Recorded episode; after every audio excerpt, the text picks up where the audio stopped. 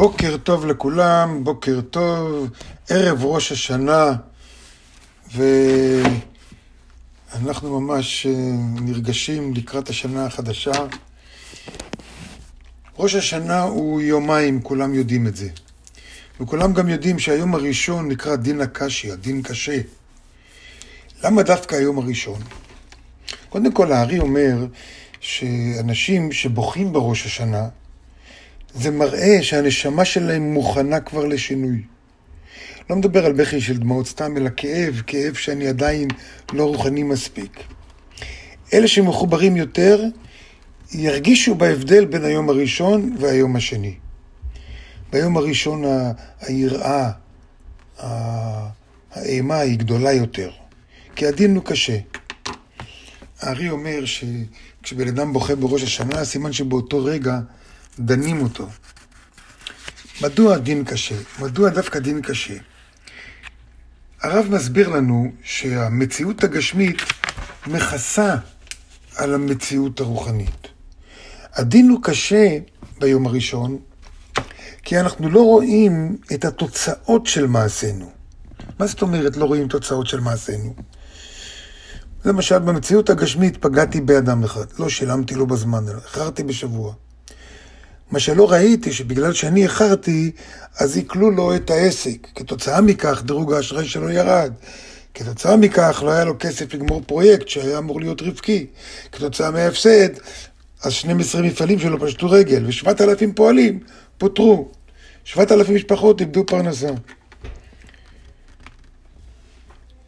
אז אפשר להמשיך הלאה והלאה, אבל בעולם הגשמי, כל מה שאני יודע, שבסך הכל לא שילמתי בזמן. איזשהו חוב שהיה לי. את היתר אני לא יודע. העולם הרוחני אבל יודע, ולעולם הרוחני יש חשבון איתי, יש חשבון עם הנשמה שלי כל הזמן. לכן היום הראשון מייצג את הגשמי. הוא מייצג את הגשמי שמסתיר את מה שקורה באמת. ולכן זה דין קשה, כי דנים אותנו על סמך תוצאות של מעשינו. לא רק מה עשינו, אלא תוצאות, וזה ממש מפחיד. יום הראשון הוא דין קשה, כי דנים אותי לפי ה-99%, לפי מה שקורה בעולם הרוחני, עבר, הווה, עתיד, הכל נמצא שם באותו זמן. אז זה דבר אחד שרציתי לדבר עליו. דבר שני, כדאי לדעת שהשנה הקרובה תביא לנו הרבה קשיים, אבל קשיים עם הזדמנויות, עם הזדמנויות גדולות אפילו. ולכן השנה הקרובה תדרוש מאיתנו אומץ להסתכל פנימה על עצמנו. בזמנו דיברנו עם קרן, וקרן תמיד אמרה שבן אדם מחפש עבודה, אז הוא כותב קורות חיים. עשיתי את זה, ועשיתי את זה, ועשיתי ככה, ועשיתי ככה. אבל אף אחד לא כותב מי הוא ומה הוא באמת. ולכן בראש השנה הקרן תמיד הייתה מציעה לנו להסתכל פנימה ולכתוב מה חשוב לי בחיים. מהם הדברים שבאמת חשובים לי בחיים? אהבה, כנות, נתינה, אומץ. מה עושה אותי לאדם שאני? ומה אני צריך לשנות כדי להיות בן אדם יותר טוב? ראש השנה זה יום ההולדת של אדם הראשון. ולכן בשבילנו זו הזדמנות למצוא את עצמנו, כי אנחנו אדם הראשון. לא להרגיש אשמה על השליליות, אלא לחפש מה אני יכול לשנות. הפוקוס העיקרי צריך להיות לקחת אחריות על מעשיי. לא אשמה, לא אשמה, אחריות. ולראות מה אני יכול לשנות. זה לא עניין של מי אני, אלא מי אני יכול להיות. לא מה עשיתי, אלא מה אני יכול לעשות כדי לשנות אחרים. היום, ראש השנה, נחליט מה לעשות עם החיים שלנו. אחת התפילות היום היא, מתפללים שכל הנבראים יפחדו, ירגישו יראה מהבורא. לא מדובר על פחד באמת, אלא על הרושם של הבורא על הנשמה שלנו. קודם כל שנבין שאנחנו בעצמנו הבורא.